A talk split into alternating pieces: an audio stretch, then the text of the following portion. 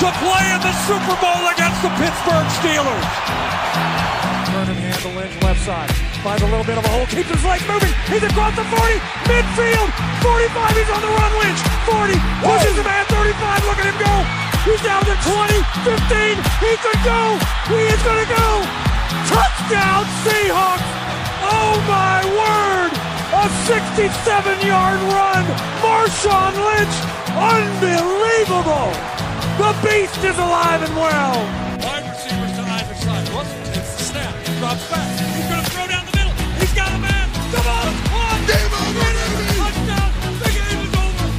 The Seahawks are going back to the Super Bowl. Russell Wilson. He did more pirouettes than a ballerina. Mullins throws to the middle.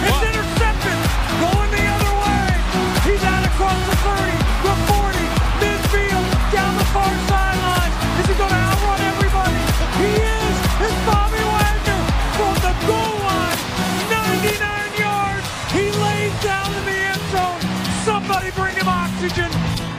It has been decided maybe since the safety in the first quarter. 12, they're bringing the trophy home. Your Seahawks, Super Bowl 48 champion. Ladies and gentlemen, Seahawks and football fans everywhere, a very, very warm welcome back to the We Talk Seahawks Football podcast. We Talk Seahawks Football podcast. What the? That, that, that fucked me intro up already. Um, we've we've just had off air about a twenty minute showdown, and my head's already scrambled. I'm already knackered. We're all like giddy school kids who've just been asked to the prom, and it, it, it feels pretty good. We're all pretty running off uh, those endorphins that they call them. I think um, adrenaline, whatever it is that's flowing through my body. It's not uh, it's not heroin or cocaine. I can assure you. Um, it's all completely natural. Um, 37, 31.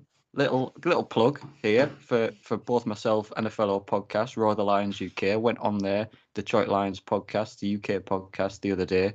Um, I did say we lose, but I did say the score would be 37 31. So I got it half right. So a little little shout out there for myself, right? Absolutely nailed the score. No Pez before you ask. I didn't have money on it because I know what you're like. "Oh, you No, I didn't have a fiver on it. So I know I'm regretting that a little bit. Um, but yeah, so a little I'm quite happy with myself this week.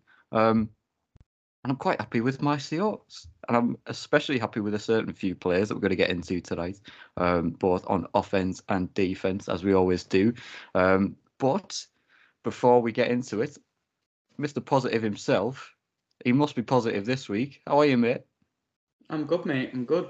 Good. Um, I, I was. I was looking forward to this until you went on to the enemies podcast and basically rimmed them off by going, "Oh yeah, you guys are going to win." That- That's No, the no, no, last time you No, no, ever no. go on a rival podcast, and I- hey, no chance, no I didn't chance. start. I didn't start licking ass. I didn't start. I just said, you know, with backup o- offensive tackles, blah blah blah blah. I just said I wasn't very confident. That's all I said, and I got the score bang on. Didn't say they were going to blow us out. It doesn't matter if it was the Seahawks and the score was bang on. I would have been like, "Yeah, you should have told me beforehand," and I would have put it on. Do you know what? I'm so happy though. Like you, you, you, James, last week. Anyone who listened last week when he completely side railed my positive pairs. Well, yeah, we're gonna lose. Ah, Granted, do you know what? I won't dig in too bad. Yes, last week was a shit show. But when we're in the positive pairs section, as all our regular listeners know, it's our positive place. We could be 0 and 10 and we're still going to win. Like, it's just where we're at. And he has to come in with his negativity going, Oh, the Lions, look at them. Oh, they're amazing. Then goes on the Lions Raw podcast and he's like, Oh, you guys are amazing. You've got to win. Oh, yeah. But you're tickling him as well through bloody Mike. Dick. But anyway, do you know what I love? I love more than this win. This win, it was so entertaining. It was great. The thing I love the most about this game is how many people wrote us off. Experts and their predictions. There was one guy who I think it's the NFL Network. One guy said we'd win. Everyone else said we'd lose.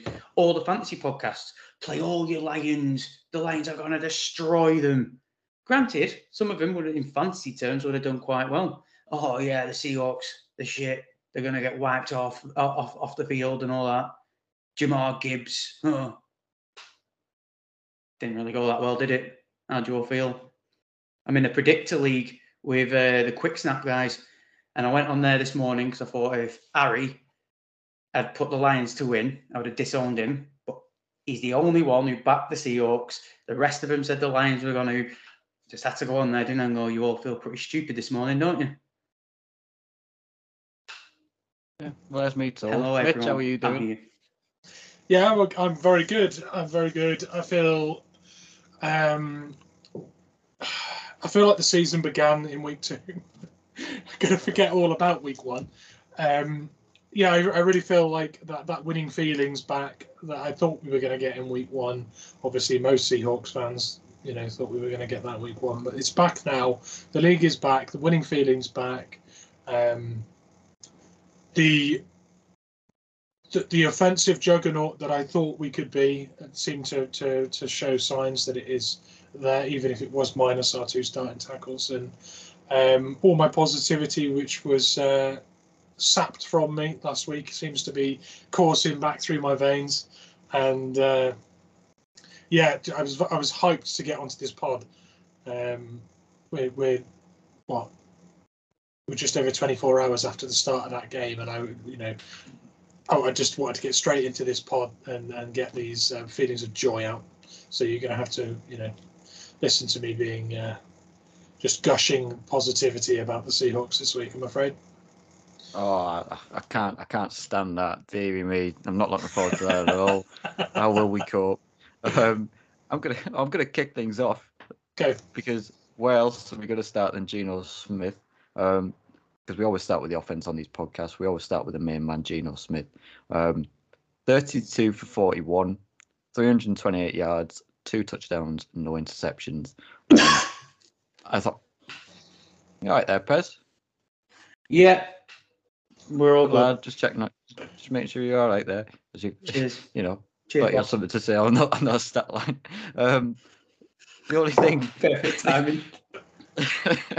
the only thing about Geno Smith's performance from the Lions for me was that stupid, boneheaded decision in the fourth quarter to sack himself, um, and and that was a bit of the old Geno Smith coming back in as a little bit of a little bit of a flashback. Um, but other than that, I thought he was efficient. I thought the play calls on the offense was excellent. I thought he was reading the defense and taking what they gave them really well. Um, far far better than last week. Um, and and I'm just it, we uh, it's, what we all know. We we when he's on when he's on form, when he's not getting hit, this is what Geno Smith looks like. When when we're protecting him, this is what Geno Smith can do. This is the level he's at. He's he's no joke anymore. You know, take this guy seriously because if we can protect him, he's going to win us football games and he's going to put up very good stat lines because he doesn't really turn the ball over. He throws a beautiful ball. Um, and and he, and and we've got so many weapons for him to to to pick his poison. It, it's it, we just we will we will win games and we will carve up defenses. We've just got to keep protecting him. Um, so I'll I'll, I'll throw in the guys because I'm on about protecting him as well. Geno Smith's success comes in tandem with the play of Stone Forsyth and Jake Curhan uh, from this week. Without Jake Curhan and Stone Forsyth coming in and playing as well as they did when I'll hold my hands up, I will freely admit um, I did not expect them to play as well as they did and hold up as well as they did because you know no no sacks allowed on Geno that, that against a decent Lions uh, defensive front. Um, I mean, uh, what a tremendous job, and they've allowed Geno Smith and the offense to have the the, the day that they've had. So um, I think talking about the, those three is, is a bit of a package in terms of the context of the game. Um, so I'll start with you, Pez. Geno, Jake Curhan, Stone Forsyth, as a as a collective, what what did you make of that three? Yeah, really impressed. Um, when I was in the game, I completely forgot that them two, them two were actually the tackles. Like I was just like, I didn't even register it, and that's like how, because Geno just, he looked like himself again. Like like you said last week, something my brother said before the season started. He made a point like. He said he would have liked to see the starters play more in pre-season because he always has this feeling, feeling like with preseason being shorter and training being more condensed because of health and safety, he says he feels like the teams who don't play the starters a lot normally struggle, and it takes him a couple of weeks going. Um, and we saw that week one, but then he looked like back to his old self. Like I said, he looked composed in the pocket, two very, very raw tackles, and he just was playing like the Geno we were expecting. What was really good to see. Um, and I'd, I'd, I'd say, do you know, out of all the teams who struggled last week or lost, uh, who didn't play their starters, I think we looked like the most improved team from week to week out of all them teams. Like the Chiefs, Chiefs looked like they were still just like trying to figure themselves out, like just struggled through that game. Um, and really, we should have, in all, all after week one, we should have got destroyed off them Lions. Like, and it, was partly down to just Geno getting back to last season's form. So I was very impressed. Yeah, um, I do have a stat. We're back. Of course We're back. we've got the stat. So Geno Smith was 20 for 23 to, uh, when targeting wide receivers, and he was 9 for 10 when targeting tight ends. That's backup, backup offensive tackles, no run game, playing the Lions defense on the road. That's that that that tweet, what a screenshot, just sums up Geno Smith's performance. Like all, but I'd just like to say what I never got in at the start because I was got a bit overexcited and ahead of myself was on the predictions podcast. I did tell you both when you were both umming and ahhing because this game would be close. I, I had facts. We do not lose to the Lions. Pete Carroll does not lose to the Lions. I don't know what they've done to him or his family but he just does. He turns into a different animal. Did you see him on the sideline? Like actually some emotion out of the old fella. It was good to see. on the uh, on the grounding call when he was absolutely losing his shit. Yeah. Yes. Um, Well And right, rightly so as well, by the way. Probably put the Yeah. oxygen mask on after it went. sat next to Lockett with the oxygen mask. Fine. Tyler, get the fuck out of the way. Fucking hell. Um, but yeah, Geno's Yeah, performance, very impressed. Yeah, so um, like I say, Geno, I know PFF is not everything, but Geno gets a 79.8 grade, which was the highest of any Seahawk um, on offense. And as we talked about the two guys as well, Stone Forsyth got 70.4 and Evan Brown got 70.1. Forgive me, I don't know what Jake Curhan's one, but it can't have been far behind that either. Um, Stone Forsyth got a 75.2 grade in pass protection as well. Um, so, what did you make of those three, Geno and, and the backup offensive line? And and also as well, when we think about it, Oluwatimi as well had to come in. That that was such a banged up poor line that Geno had to work with. Um, so, what what what were your thoughts on on Geno and, and the O line protecting him? Um, I it surprised me. I'll be honest. After last week, I thought I attributed probably wrongly um, our change of of um, fortune in the Rams game to the two tackles going out, um, and maybe that was a, a fairly big factor. But um, after watching them last night, and like Paz said, one of the biggest compliments you can play to them is that at times you could forget that they were even out there, because if you're not hearing their name called for um, you know yellow flags and you're not hearing them called because they've been beaten by a pass rusher, then you're probably not going to hear their names at all. And we didn't. So in that respect, I think they, they've had really good games. Obviously, the grades back that up. Um, they're clearly slightly better in pass pro than they are in the run game. I think set, setting the edge and allowing um, allowing uh, outside runs to to mature is an area that they're not the strongest. But then that wasn't what really we really asked for them for most of the game, was it? And um, for the most part, uh, Geno had a clean pocket. There were some occasions, there was a few in the first half, where Geno made connections for five to six yards throwing out of a sack. There were a few times where I thought if he didn't, like, I'd, I'd have been happy for him to throw it away and not take the sack, but somehow he was getting the ball offloaded to tight ends and wide receivers and running backs and saving saving himself and getting a, a small gain. Um, so I think I think that might flatter them very slightly in the respect that Geno had uh, showed some really good footwork and some really quick release um, to, to make those plays. but it doesn't change Mm. the fact that they gave him enough time to make plays and we won the game uh, without them really having a uh, you know black mark on their name. Um, you mentioned Oluwatimi as well. I think that's a really interesting um, point because when he came into the game, it wasn't like we were ahead in the game and we were protecting it. We were fighting for a lead, and um, Geno was managing to march up the field uh, and keep scoring. I think we we responded to them going ahead three times, right? I think they went ahead. They went ahead. They had go go ahead scores three times. So um, Oluwatimi was in the game while we were chasing it. It wasn't like he was just you know managing the game until um, until the starting centre came back. He was actively part of us chasing the game. Um, so I think that's really solid um, experience for him as well. Solid experience for all three of them. And I think Geno can be pretty confident that uh, the O line depth is a bit better than we initially gave it credit for. And James, Yes. we got uh, Jason Peters as well. Uh, just You we didn't have to up. we didn't have to wheel him out. We didn't have to wheel him out, did we? So Uh, fucking physically wheel him out is what we would have had to have done. Whenever he comes on, we're gonna have to physically wheel him out, deliver him on a cart. Um, no, it, Yeah. it's um, like I said, I don't want to take anything away from from Stone Forsyth um, and Jake Curhan and and any of the offensive line that have had to come in. They were all absolutely excellent. We know that, but um, I, someone needs to someone needs their props for me, and it's and he's not getting it in terms of the the the the sort of headlines coming out with the game. The game plan to help those guys out was perfectly executed by Shane Waldron. Um, the thing that made our, our offense click last season for me was the tight end inclusion and a lot of that 13 personnel. Um, if it wasn't 13 personnel, we had two tight ends on the field, minimum pretty much every offensive snap.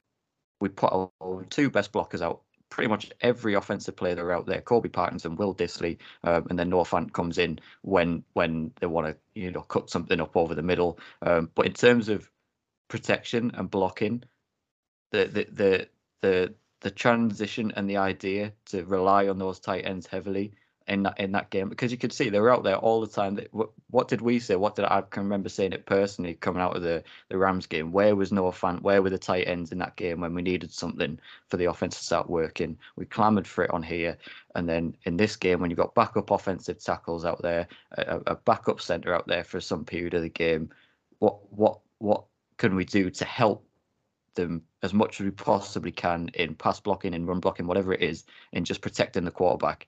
And it's by putting Dissly out there, Patterson out there, chip blocking, extra blockers out there. It was it was perfect to help take one-on-one pressure off Stone Forsyth, off Jake Curhan, and give them an extra extra bit of help out there. Um, you know, that extra little double team when we can get it. And, and you could and you could see. So I don't want to. I, I don't. I'm not trying to take away and say that um, Jake Curhan and Stone Forsyth didn't play excellent or anything like that. They did. Um, and, and and the no sacks on Geno is, is largely down to their play and how well they held up as well. Um, but that uh, help and that game plan of putting those extra tight ends out there, helping them out, and and and, and not just making them go isolated one on one, I think was an absolutely excellent game plan. And then you had the the sort of additional boost of of, of tight end weapons um, outside of, of of DK Metcalf and Tyler Lockett, Noah Fant, Parkinson, and Dissly where were our three next best yardage receivers um, in that game. And outside of Geno Smith and Tyler Lockett, PFF wise, Noah Fant and Will Dissly were our next best offensive graded players. Um, so that just shows you that the game plan worked for, for, for the tight end inclusion. Um, so I thought that was an excellent little masterstroke from Shane Waldron to help those guys out um, that isn't maybe being spoken about as enough as it needs to be. Um, so I don't know what your thoughts are on on the tight end inclusion this week. Pez, I'll start with you. Well, yeah, like it's the formula, isn't it? Like the start nine for ten to targeting tight ends all last year. We looked our best when Geno targeted the tight ends. When the tight ends were heavily involved in our game plan, Mhm. we normally won.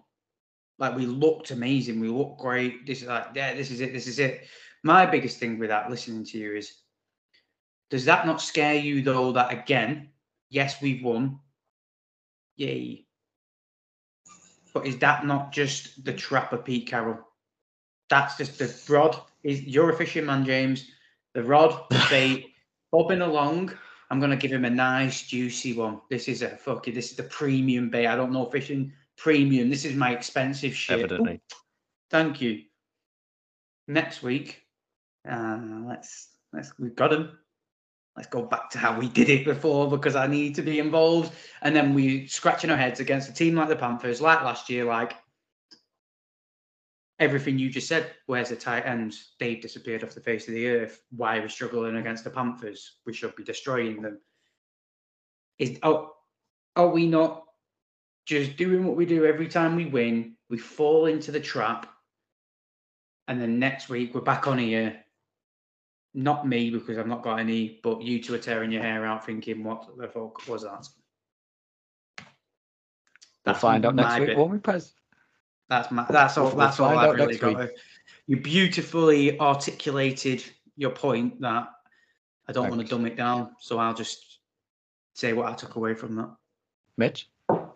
Um, I really enjoyed our, our usage of the tight ends for, for all the reasons you said, James, for supporting the, the tackles with uh, putting some extra big bodies out there, our best blocking bodies out there for a lot of plays um, to, to really um, take the edge off the, the job that was expected of them. But I, I think I think when you look at a stat line that says 135 yards split between the three tight ends, that's outstanding for a team for a team that has underutilized tight ends for as long as I can remember as a Seahawks fan. Granted, I think both of you have probably been Seahawks fans longer than me actually, but um, that I've never seen uh, consistent good use of, of tight ends in our schemes. Um, and we all hoped that Waldron would bring that. And I think yesterday, like you said, James, the, the plan was to have the extra big bodies there to support the tackles. But but once they started to become like ornaments, uh, you know, they, like they were out there for, for, for that one purpose as as those those uh, those extra bodies. They really utilised them, and not just one of them. It wasn't just when Fant was on the field. It was I think the first one to take the big the big reception was Dissly, wasn't it? And he was bowling through a Mm. couple and got a big first down, and it was a, it was a superb use of a really good tight end room that we have.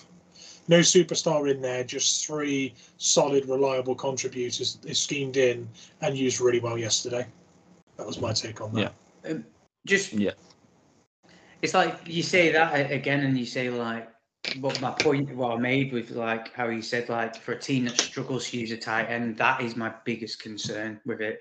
It's like we've seen what we can be, and then are we just jumping back on the ride for the bloody roller coaster? Well, like, the, the thing is, Pez, like each team in the in each franchise in the NFL will have things they do well, things they do regularly that become part of their their identity as an NFL team, and there'll be things that they don't do as much. And as as Seahawks fans, we know we're run first. We don't use tight ends that much, and we use deep threat wide receivers like on offense. That's that's you, if you described that. Yeah, if you described that, if you said name which name which NFL team runs first, uses deep threat wide receivers, and barely uses its tight ends. I think most most NFL fans would get that within one or two guesses. It, it's just us. We can't be everything. We can't. We can't. Like we, we'll never draft um, a, a, a really talented wide type tight end in the draft. We just never will because we, we're never going to use them, and because we're never going to use them properly, they'll never want to pay them. They're not going to want to go. I get everything you're saying, but again, you just kind of proving my point to the tight end usage works. So why do we seem to be one of the only teams in the league who believes that they could essentially coming into season we thought we were going to be a contender? Our tight end usage, when we use it, it works. We look effective. So why don't we just use that? I, I know the answer. It's like a rhetorical question. I just want to get it out there. Like you just you're just confirming everything. Why I'm just like, do I want do I want to get back on the train of that works and that's really effective for us and that should be the identity of our offense. But I'm not going to do that because I want to run the ball first. But if it but if it was our identity, teams would scheme for it and it wouldn't be as effective. Sometimes sometimes you need to go into a game and think, okay, this is going to be a rough one. What can we do that they're going to have to adapt to that is not going to be in their game plan? But like James said, the tight ends were out there for possibly a different purpose. But while they're on the field, use them where you can, scheme something in. You know, you know, they they did they did something there that the, the Lions probably weren't coming into that game thinking we really need to think about what we're going to do with the Seahawks tight ends in this game. that was 100% not the conversation. Ken Walker would be the conversation. They, would maybe have a conversation about where they get. Is this the week where they establish JSN? Is this going to be? Um, are they going to try and establish the run game really heavy in the first half and then try and hit us with bombs over the top to to to well, Metcalf, who had a great game against them last year, Metcalf. So, I was just about to. Tra- tra- I was just about to say before you mentioned his name, I was going to transition into something. You make a good point that I think the running backs. There's a bit more of a conversation because, like you said, they clearly after what Ken did to them last year, schemed up for Ken because mm-hmm. he was he had he had his moments, but he struggled in this game. But Jesus Christ, did he just think let's just stop Ken Walker and let DK just do what the frig he wanted all over the football field because he made up for last week, in my opinion. Like, yeah, I'm just gonna go like didn't drop a pass. Like, yeah, he was out, he had that injury, but he came back in and he was just an animal. Like, and do you know what I liked about it? Sometimes I always felt like Tyler was the chucking like the the dump, you know, get the little yards, little yards, little yards, and then DK was the big finisher. This off. game, yeah. it, it this game it felt to me like they just flipped script. DK was doing all the all the hard work and Tyler reaped all the reward with the two touchdowns. It's just it was mm. nice to see because it worked and they had zero answers for him. Like it, after last week when he cost us, and yeah, granted we we stunk, so we probably weren't going to win. But he might have just looked a little bit prettier than the score actually said. But with all his baby antics on the field and stuff like that, like he made up for it in spades yeah. for me this game. And I want to give a shout out to DK as well for that catch where he got sandwiched. It was actually the play where he got his, his ribs, his ribs hit. Yeah, that catch was unreal, by the way.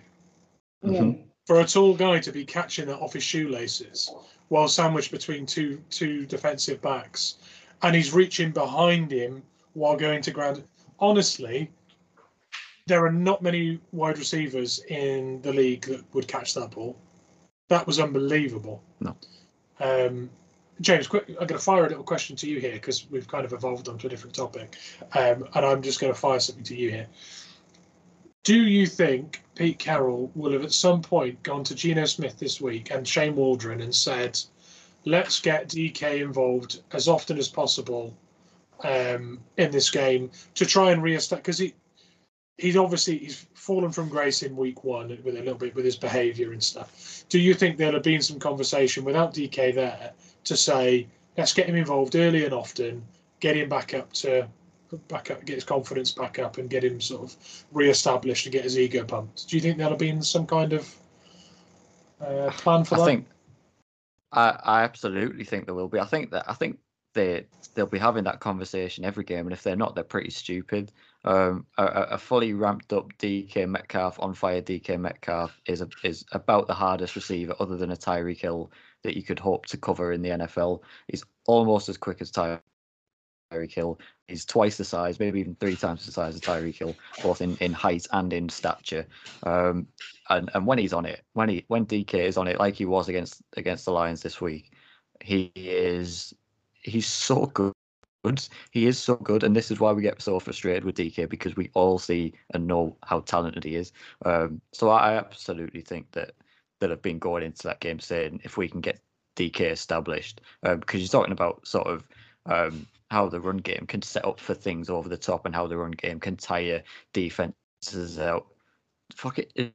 Having to tackle DK Metcalf, having to cover DK Metcalf tires DBs out like you wouldn't imagine. I imagine. I imagine that's how it works anyway. If you're having to constantly cover DK, if he's having a, a, hell of a game, he's constantly getting the football, you're constantly having to tackle a DK Metcalf because he's getting the ball that much. That must take something out of you as a as a secondary and as a defense in in general as well. Um, so I definitely think that have that have game planned to get DK heavily involved in this one because it's just a mismatch. Yeah, I think I I I'm going to add to, to this a little bit and add something in there. See if Pez see if Pez has spotted the same thing see what his take is. But I think it's the biggest. This is going to be controversial after after week one, but I think it might be the biggest improvement I've seen in DK Metcalf from one season to another, with the way he's getting in and out of his breaks. Have you noticed how sharp he is with his route running and his breaks and his comebacks? Like he seems to be separating more than I've ever seen him separate. If you think mm. about his his touchdown in week one, where he, he mm-hmm. sent he sent the wide receiver the uh, sorry he sent the corner for a hot dog and just walked into the end zone with as much time and space as you'll ever see without even touching him.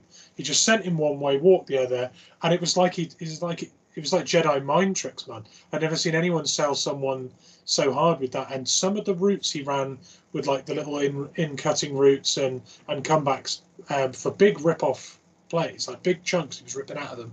Um, lots of important first downs and a lot and plus five six yards, plus ten yards.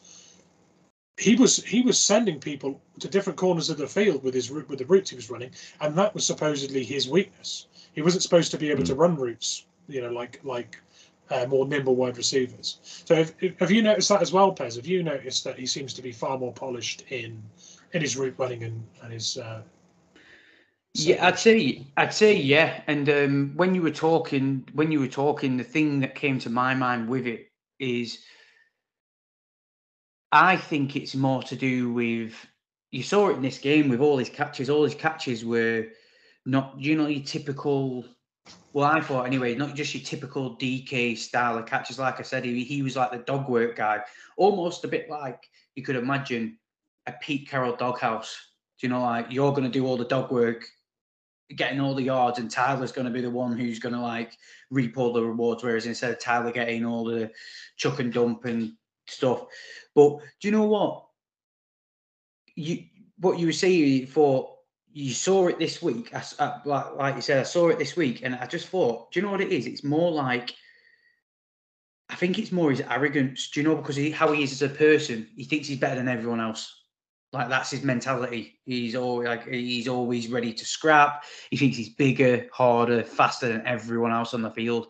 But it's normally when he gets humbled or when he does something stupid and he maybe has something to prove, that's when you see these type of things from DK. So like I look at it like because he had a point to prove and his press conference was solely I just can't wait to get back out there. And then it's like that's what he's like. That is his talent level. Yeah, I think he's always had it in him to do it.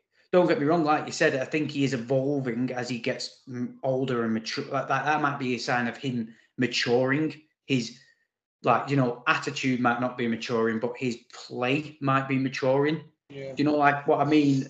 If you know where I'm go, trying to get with it, yeah, is, I do. I think it's more all on.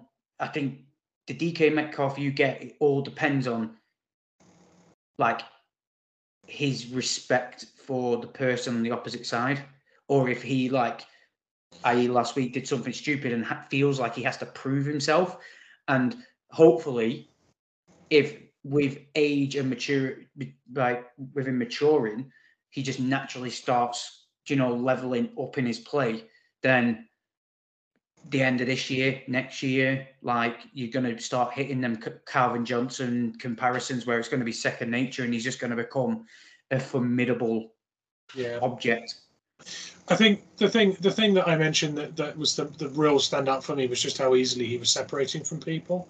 And if you think about the way that our wide receiver room changed this off season, maybe I shouldn't be surprised because you've got Jake Bobo that's gone in there and Jake uh, and Tyler Lockett and um, DK Metcalf both came out and said, "I don't know how he does it.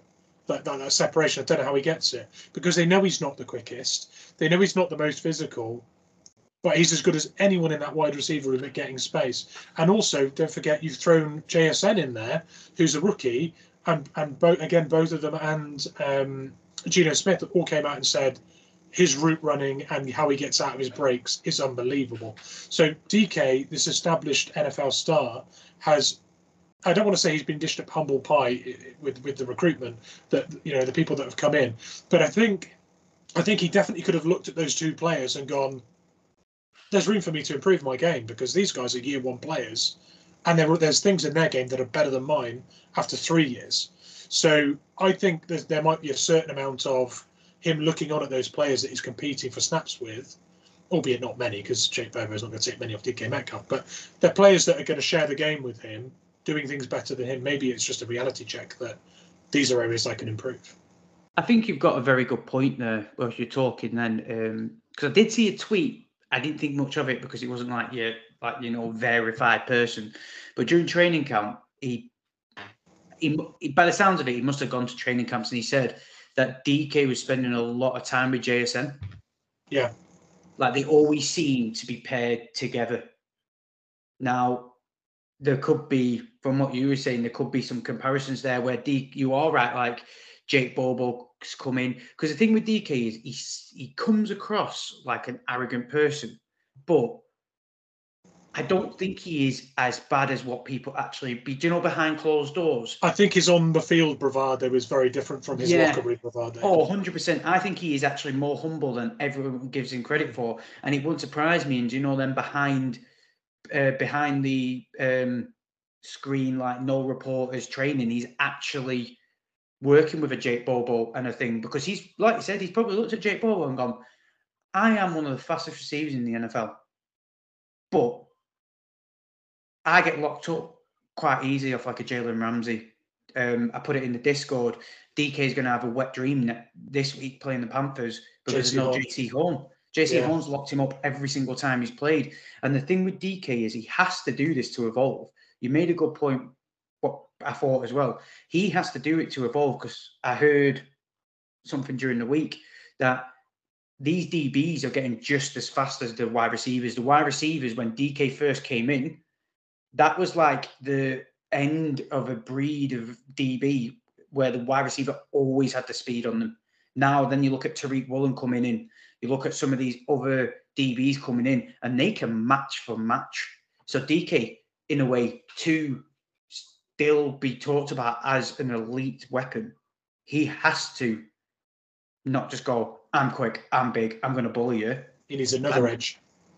Yeah, do you know what? It's something. Do you know what you made a? That's something I'm going to watch out for from now on because you made a very valid point. Was something I didn't really. I just I made a mental note watching him, thinking I just feel like DK's all over the field more than he normally is this game. He's catching passes in areas I don't. I'm not used to DK. Like, do you know when he catches it? Because I'm watching on a tablet, and I'm like, "Who's that? Who's caught that?" I'm like, "Is well, that DK? Where's? Why is watch, he getting it?" When you get a sack, watch back. If you can find highlights of, of Metcalf's catches in that game, not don't don't just look at the separation he gets on his routes. Look at the timing of them for when the ball's thrown, because that is what JSN did so well in college. It wasn't necessarily that he was running the perfect route or he was running it really cleanly. It was the timing of his breaks out of it that just seemed to give him all the time in the world for the quarterback to throw in the ball. It's because he was timing them perfectly if DK takes just a tiny little bit of that from JSN, he is formidable because when when when DBs have to stop DK, they have to overcome his speed, his height advantage, his reach advantage, his physicality. If they suddenly have to beat his timing out of out of his out of his uh, cutbacks and routes, they are toast. Because if he if if he's that much cleaner out of them, you've got to beat him with with everything you have the entire game. You make a very valid point as well because do you know what that will probably do as well? It will slow him down a bit, and I think he like yeah, a, a fast DK Metcalf's probably a nightmare to slow down. But could you imagine uh, just eighty uh, percent speed, but with perfect timing and perfect route running? How much harder an absolute solid object? Well, I, I think that's going to be that would be worse because the timing element will actually make up for the speed he's dropped off. Yeah. And made him even harder to, like you basically just said, you made a very good point there. Mm-hmm.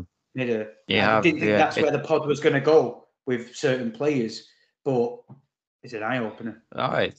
It's a really interesting point. It's a really interesting discussion we've had there on, on, on DK. From like I say, my two senses, and I agree with absolutely everything you've you've both said there.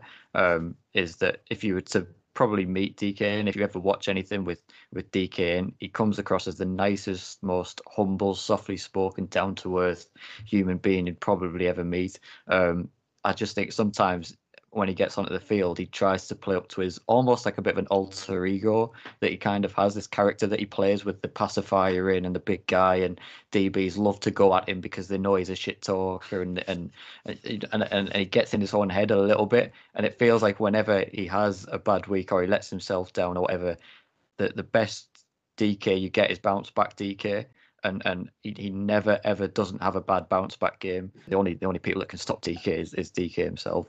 Um, so that, that's, That's a that- solid that- point. that- yeah, that, that's that's my two cents on it. Go on, Pez. From what you just said there, I think the the thing from what you said there for me is it's what happens when a wide receiver is brought up by an old lineman. You you're a gentleman off the field, but when you get on that field, Game you kill everyone in sight. Because that's what an old lineman Good is. point. You don't find many old linemen off the field who aren't humble. Jason Kelce, he's probably the Yes, most mm-hmm. I was gonna televised old lineman. person. He is a horrible man on that football field. Get him off the field. He's, mm-hmm. you wouldn't know him from Adam if he came over to UK and you didn't watch NFL.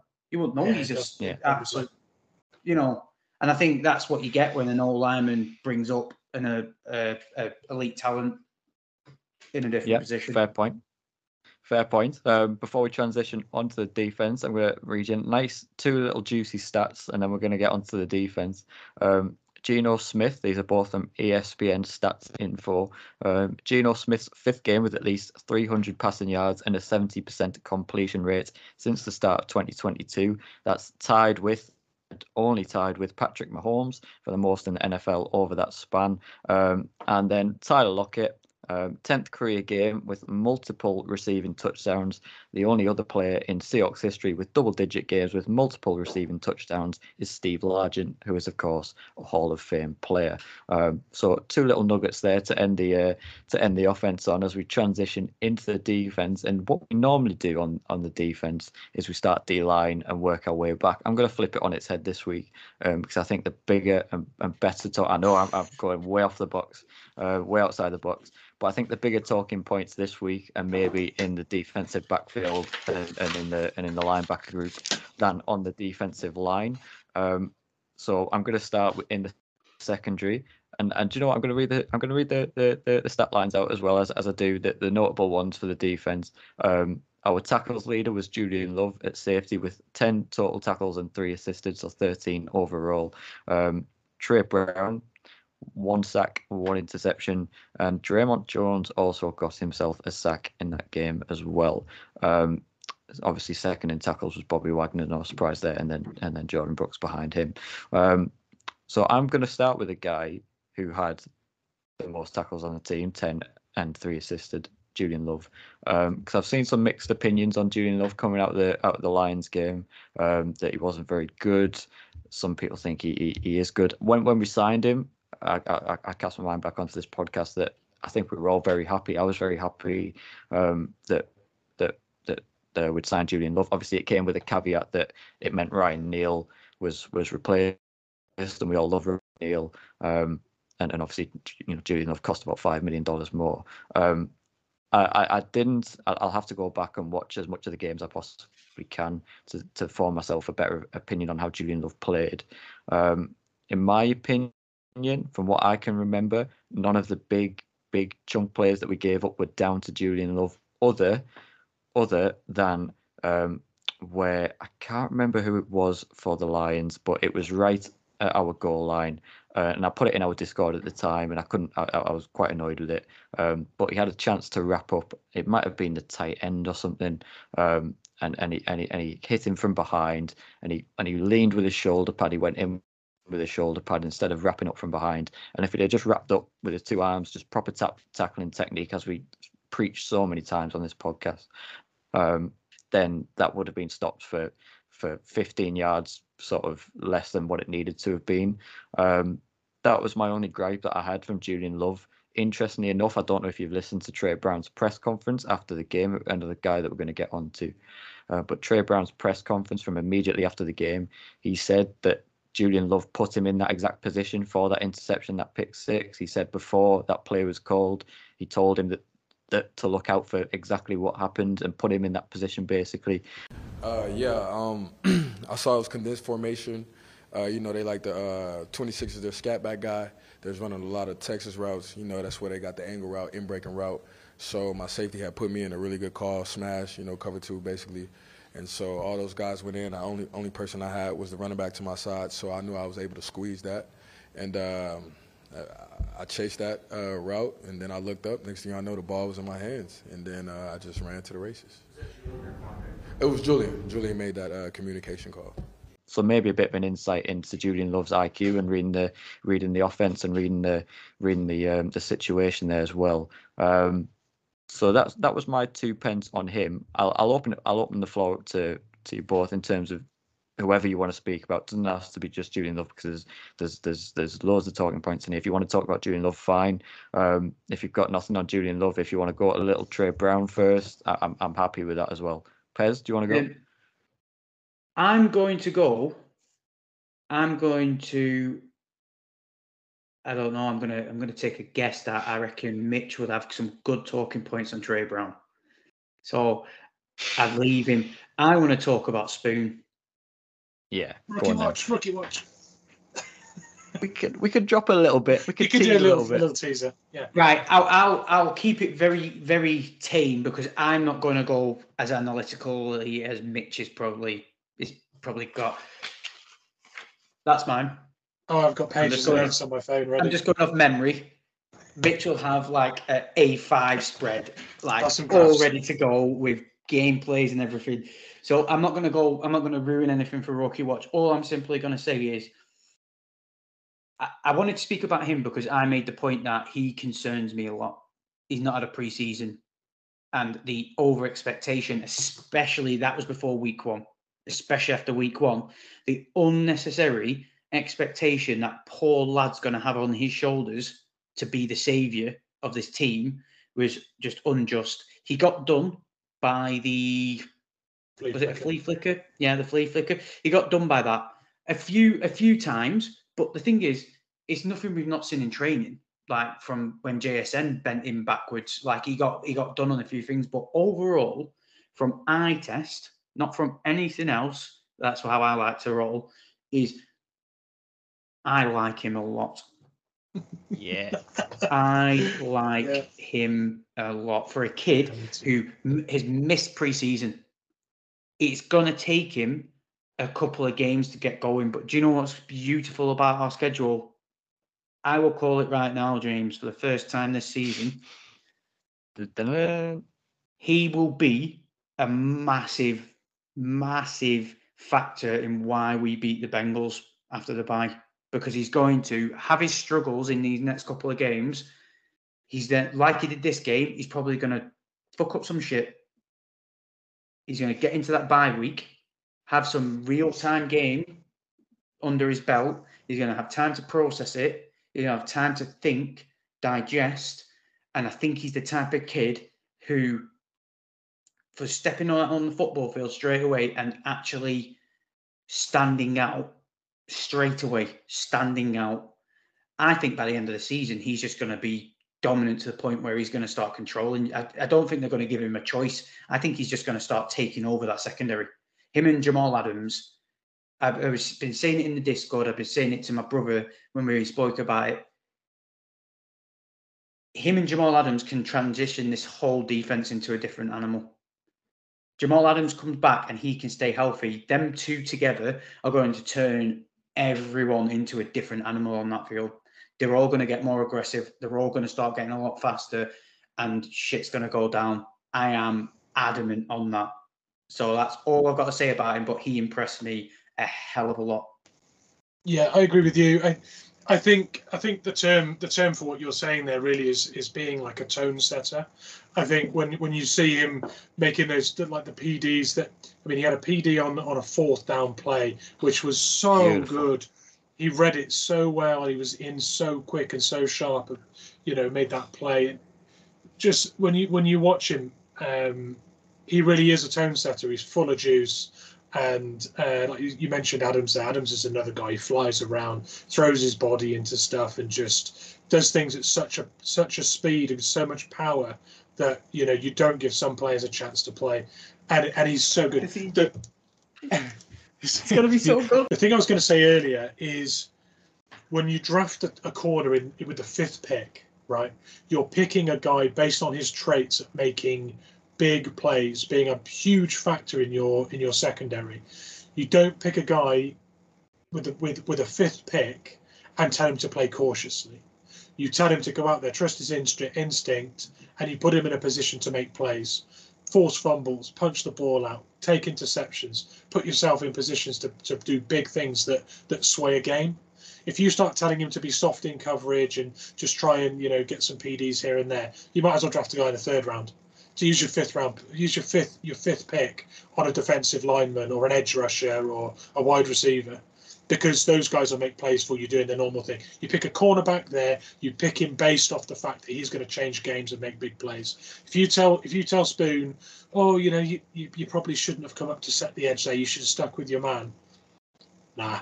You put him in a position to make plays and you give him free license because that justifies your pick. Yeah, obviously, uh, Devon Witherspoon. There's there's so much to talk about him. Um, we're going to do another rookie watch this week. Uh, so if you want an extended sort of look at our rookies and an extended anal- sort of breakdown and, and, and sort of analysis of uh, of Witherspoon's performance from uh, from week two, then definitely tune into our rookie watch this week where we're going to go even further into it and have uh, a very interesting discussion. I'm sure because I've got some things on Devon Witherspoon as well that I want to bring up in that pod. Um, but I'm going to segue into another cornerback. Um, a guy who wasn't probably expecting to be on the field at all. Tariq Woolen goes down, and then this little lad, this little gem, comes onto the field, and in some ways contributes massively to us winning the game. Maybe wins us the game in in, in some respects. Um, Tre Brown, I mean, let, let's just rave on him for a couple of minutes because because you know what the the the lads deserved it. He's he's had to wait and wait and wait. Um, you know, setback after setback with his injuries, um, and he's come in in, in such a, a massive game for us in, in a massive situation. Um, he, could have very easily have, have have been, you know, sort of exposed and targeted heavily by the Lions there, but he, he, he stood up, showed them that he's a he's a very decent little cornerback in his own right. Um, four tackles, one sack, one tackle for loss, two passes deflected, and of course that pick six, which I believe is his first pick six in his entire career. Um, what what can we say about Tre Brown? I mean, I know he got beat on the touchdown in the fourth quarter, um, in in the end zone. Other than that, I, I there was, and that's just nitpicking really because I like it, it was a hard route to cover really for for him. Um, so that's just nitpicking. I was so happy for Tre Brown. Any any thoughts on him? Oh, um, just you just look at his stat line, and he had like the complete game, didn't he? He had one Yeah. sack, one tackle for loss, one quarterback hit, two passes defense, one forced fumble, and one interception. That is what everyone got excited for when we drafted him. And you've got to also believe then that he can, in my opinion, he can only get better. Like he's still, he's still probably getting his feet. He's getting his confidence uh, with his injury. Like you know, fully letting himself loose. We heard Quandre talk about it. Was it last season where towards the back end of the season was only when he truly felt comfortable on his uh, ankle, and it's like I'm guessing it happens with all all injuries um, to them DBs, and if that's what we're getting now, don't like you said, he gave up that touchdown, really frustrating. Bit of the Jekyll and Hyde, you know of him, but yeah, for me overall, I thought he just had a complete game. He was everywhere. He did a bit of everything he needed to do. Brilliant. Yeah, um, the thing is with Tre Brown is that is that nickname that he's mentioned there, uh, Big Play Trey, at the end of the game, was was a college nickname, but like you said, James, it was his first interception, so it's he's he's called Big Play Trey for for the reason that he makes big plays in games, right? That, that's obvious. But the big plays he made in this game with the interception, that's not his game. So that for me shows um, progression and evolution of a player. He, he's obviously feeling like he's got a role, more of a role to play this year. Um, he's got he got so many snaps in preseason, and he was a starter in preseason. And he had as many good games as he had bad games. Granted, it was a bit of an up and down, but he had big moments in, in those games. Even in his worst games, he had big moments. The Thing is with Tre Brown as well, coming out of college, his his calling card was um, run defense and, and hitting people really hard, a bit like Spoon, but he didn't have the ra- the fully rounded game that, that Spoon has in terms of making plays in the air as well as in, in run defense.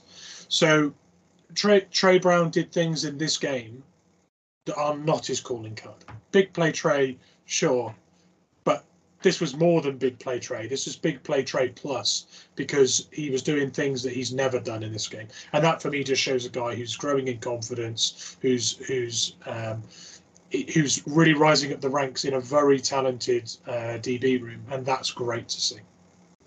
When you were talking, then I was like, "That's not his calling card." I was like, "Is he giving? Is he happy with him or not?" No, I know I am. the thing is, the thing is with Trey, with Trey it's he's, like, do- he's doing, he's adding things to his game that aren't that aren't what he's known for. Yeah, That- yeah. That's that's always a great thing. Like, um, you know, if if uh, for instance, if if Riq Woolen started getting sacks, I'd be like, it's not what it's calling card, but I'm happy it's happening. You know, it's it's like he's clearly adding more to his game. Maybe it's just the fact that he feels like he belongs at the NFL level. I think sometimes when guys are drafted and they get injured early, they still haven't. It goes a long time before they answer that question: Am I an NFL level player, or you know, can I make it in this league?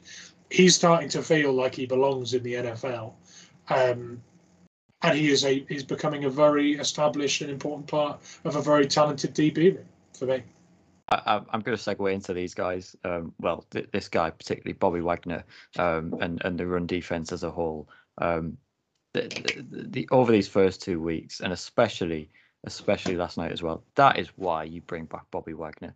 Again, like I said, forget the forget the sort of you know the niceties about bringing him back and and and satisfying the fan base, all of that.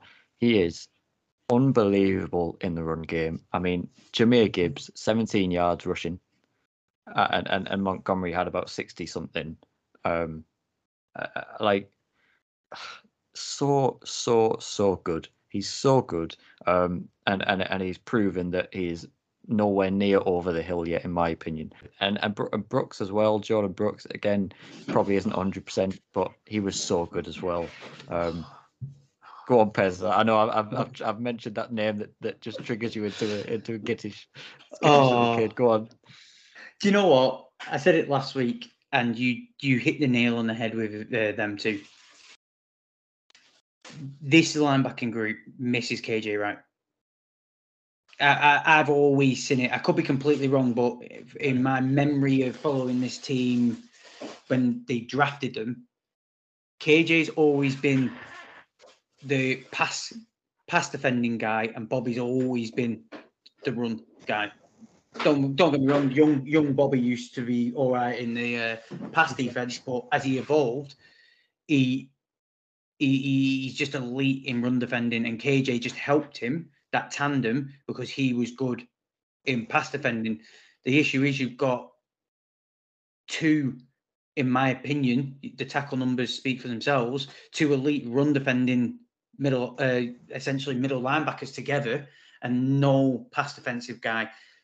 Devin Bush has shown that he has potential to be able to do it, but them two together, they're just a, they're just, they're just a fucking formidable force. Like Jordyn Brooks to come back, he looked sharper this week than he did last week, and hmm. that's a that's astounding. Like, that's amazing. He's not lost any of his speed. Like they're starting to shoot him through the gap, and that's just what you need to do with Jordan Brooks. Like I loved him when we drafted him because I watched his college tape when he was at Texas Tech and he was middle linebacker. And the things he did really well was know where the ball was, go and attack. That's that's just what he's elite at doing. That's why he's a first rounder, in my opinion. He was that guy because that's what his elite traits.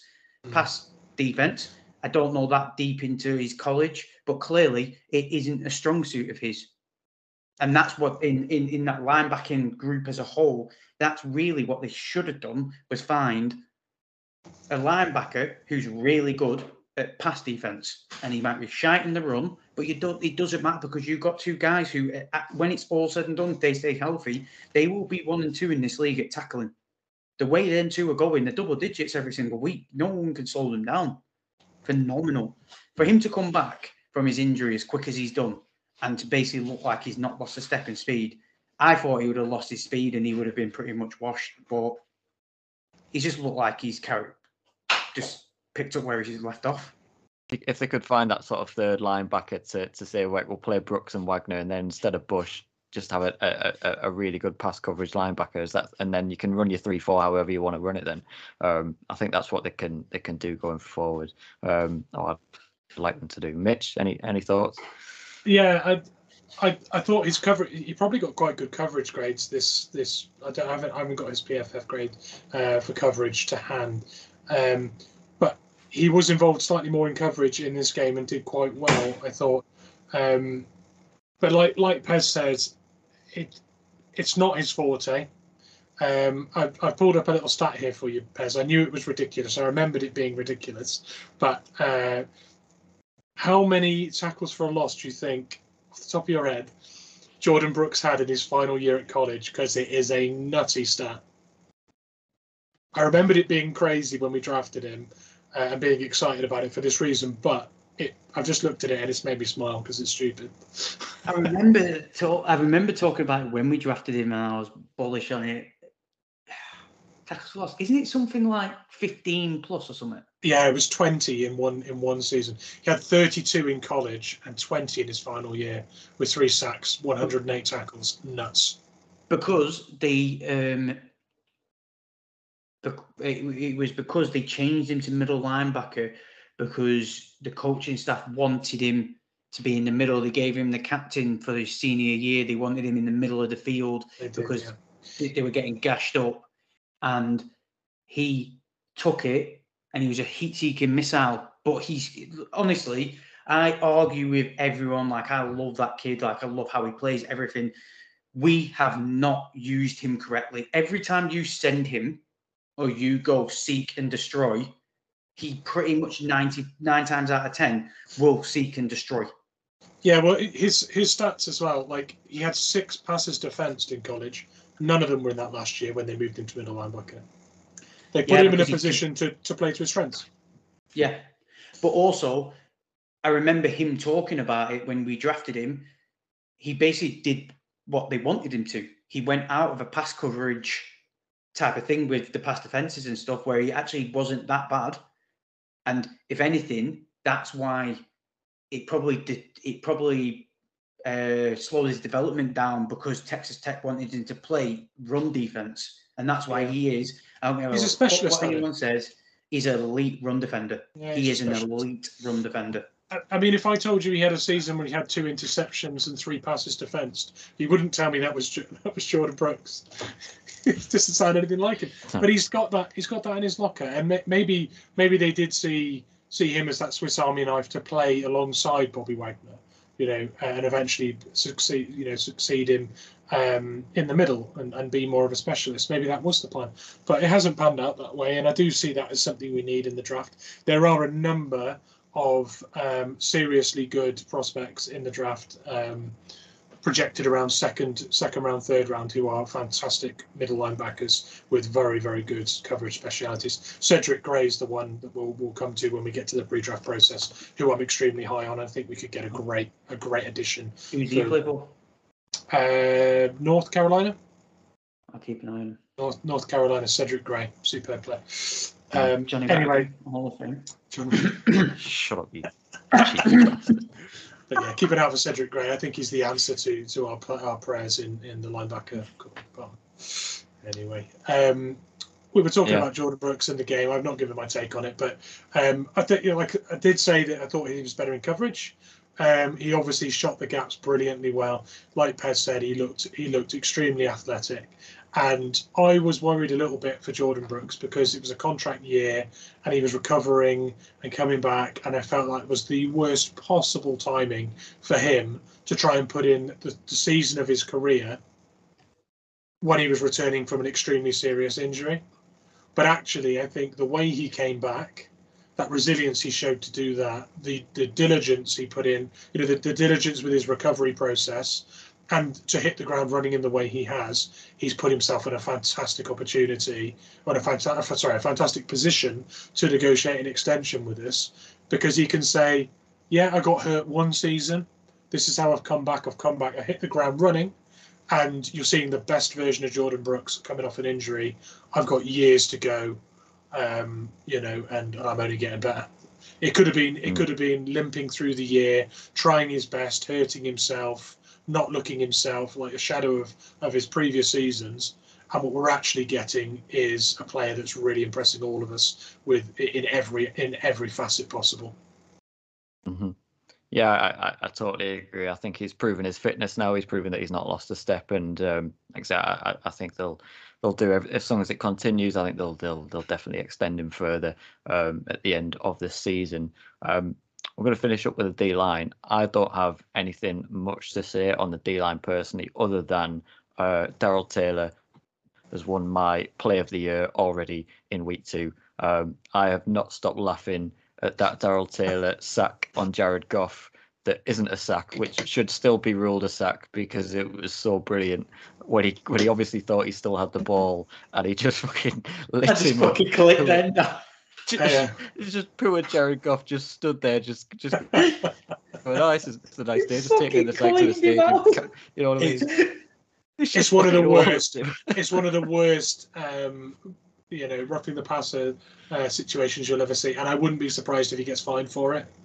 But I, I don't think there's any maliciousness in it. I think he genuinely believes he's still got the ball, and he's absolutely railed him, and it's it's fantastic to see.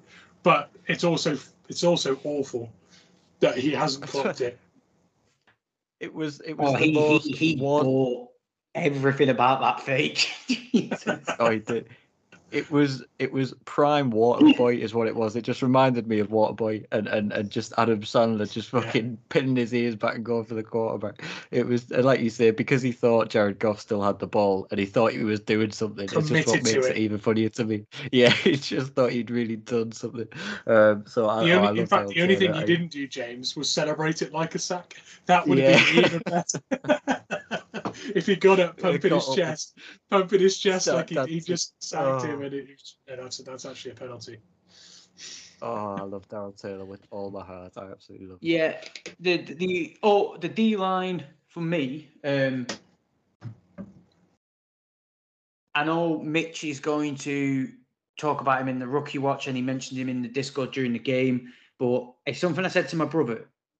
I look Cameron Young for me. I just thought when we eventually get him on that field, there's just and I look at him and there's, I get this air, like this feeling about him that when he eventually gets on that field and gets playing football, he's going to destroy people. He just looks like a man who, when he puts his helmet on, he looks angry before a helmet. When he puts a helmet on, I just think he probably like his strength goes up by 10 points on Madden and he just goes and starts mauling people to death because like he had he had a tackle for loss this game, didn't he? But he just I, I just think he's going to be a monster. But on a quick side note from the D line, and then I'll let Mitch uh, say his pieces was before we forgot and like didn't mention it. Jarran Reed's special teams play on that punt.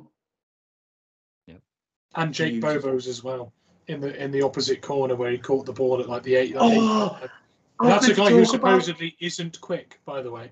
I was meant to talk about Jake Bobo whilst you mentioned him. Did any of you see what he did for one of Charbonnet's runs? Uh, was it? He came in and he was like, he was lead block. oh, it was he yeah. would look like Waterboy. I swear he was flailing his arms at one point when he ran into that pile, and he was just mollering people out of the oh, way. oh yeah, I did. I did. Yeah. What a legend! What a guy! Like I need to stay on this team any which way I possibly can. I've never heard of a fucking run blocking wide receiver like him. He's a very committed player, isn't he? Old Jake Bobo, love it. He's a monster. I love him. But sorry, back to the D line, Mitch. What are your thoughts? D line. I was I was pleased to see Dre'Mont Jones get a sack. Um, I think there was a lot of hype about what he could be in this system, but at the moment, I don't think the system really knows what it is. Um, he, has been he's been sold uh, the fact that he's playing three tech defensive end rather than a, a traditional sort of five or five eye um, on the edge, and so far we're not really playing a three man front. So I think everything that that that he's been told he's doing just hasn't really or everything we were told they would be doing hasn't really happened. It may well be the case they're telling us one thing and and they're scheming up something else. But it was nice to see him make an impact um, like that and and get on the uh, the box score with a sack. Uh, you mentioned Cameron Young as well. When, when we were in the pre-draft process, I, re- I, I said that I thought we'd draft Cameron Young um, based off the fact that we'd interviewed him twice. Um, I think one was possibly Pro Bowl and then an interview. And the reason I think that we really liked him was one, the round we'd be able to get him, and two, what an what a rough diamond he was in the respect that I think I told you before in pre-draft. I'd have to listen to what I said exactly, but I but I would have said something like his get-off's really quick.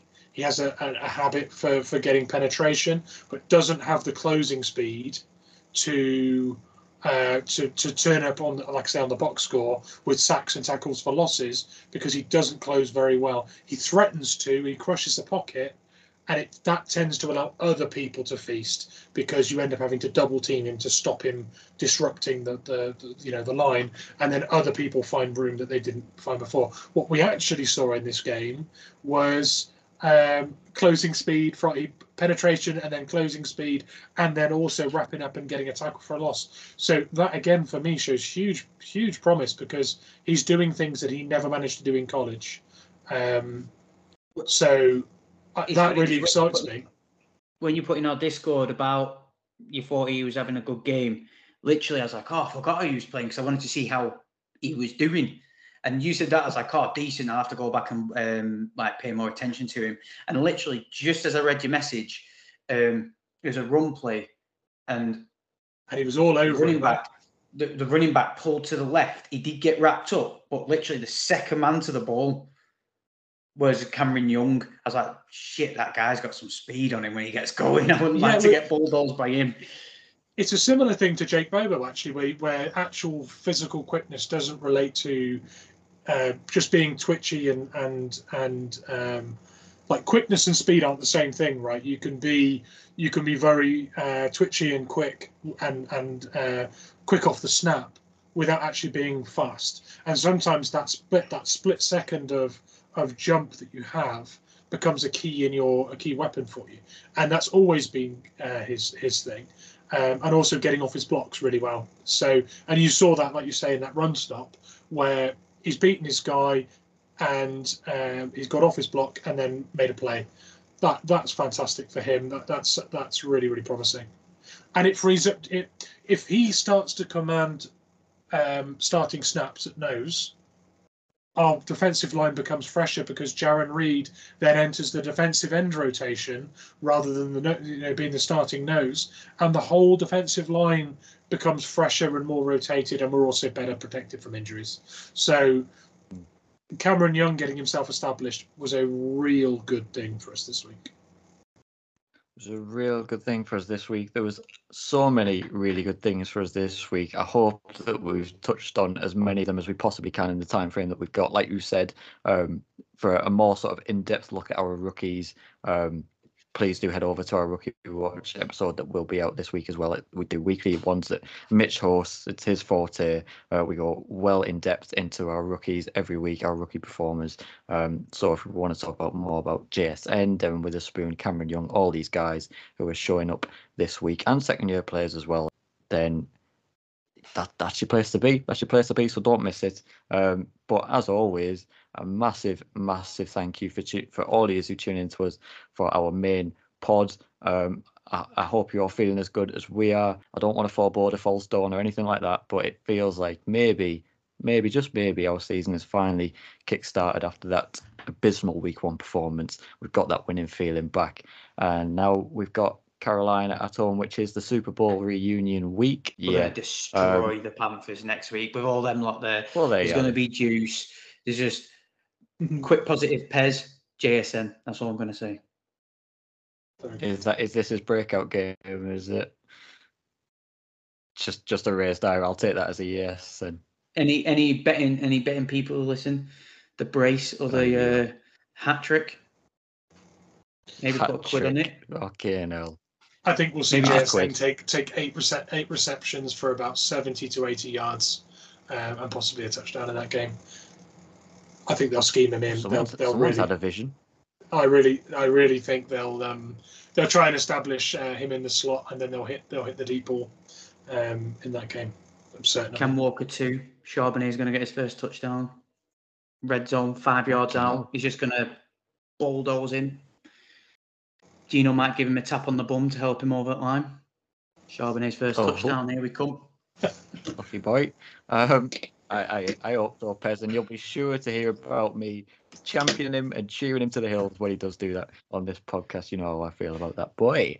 Um, but as always, a massive thank you for listening. Tune in to us whenever you can, um, whenever we we uh, we release new pods.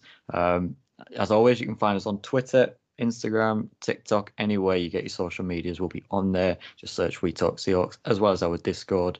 Um, like, like I say, where we have a lot of fun, a lot of uh, a lot of different servers on there, and uh, some interesting game day discussions and, and non-game day discussions alike. Um, and I'm sure it's going to get even more interesting as the weeks go. There's going to be even more talking points um, as we find out more about what this Seahawks team in 2023 is going to look like. Um, but for now, it is a big old go Hawks. Go Go Hawks. Hawks.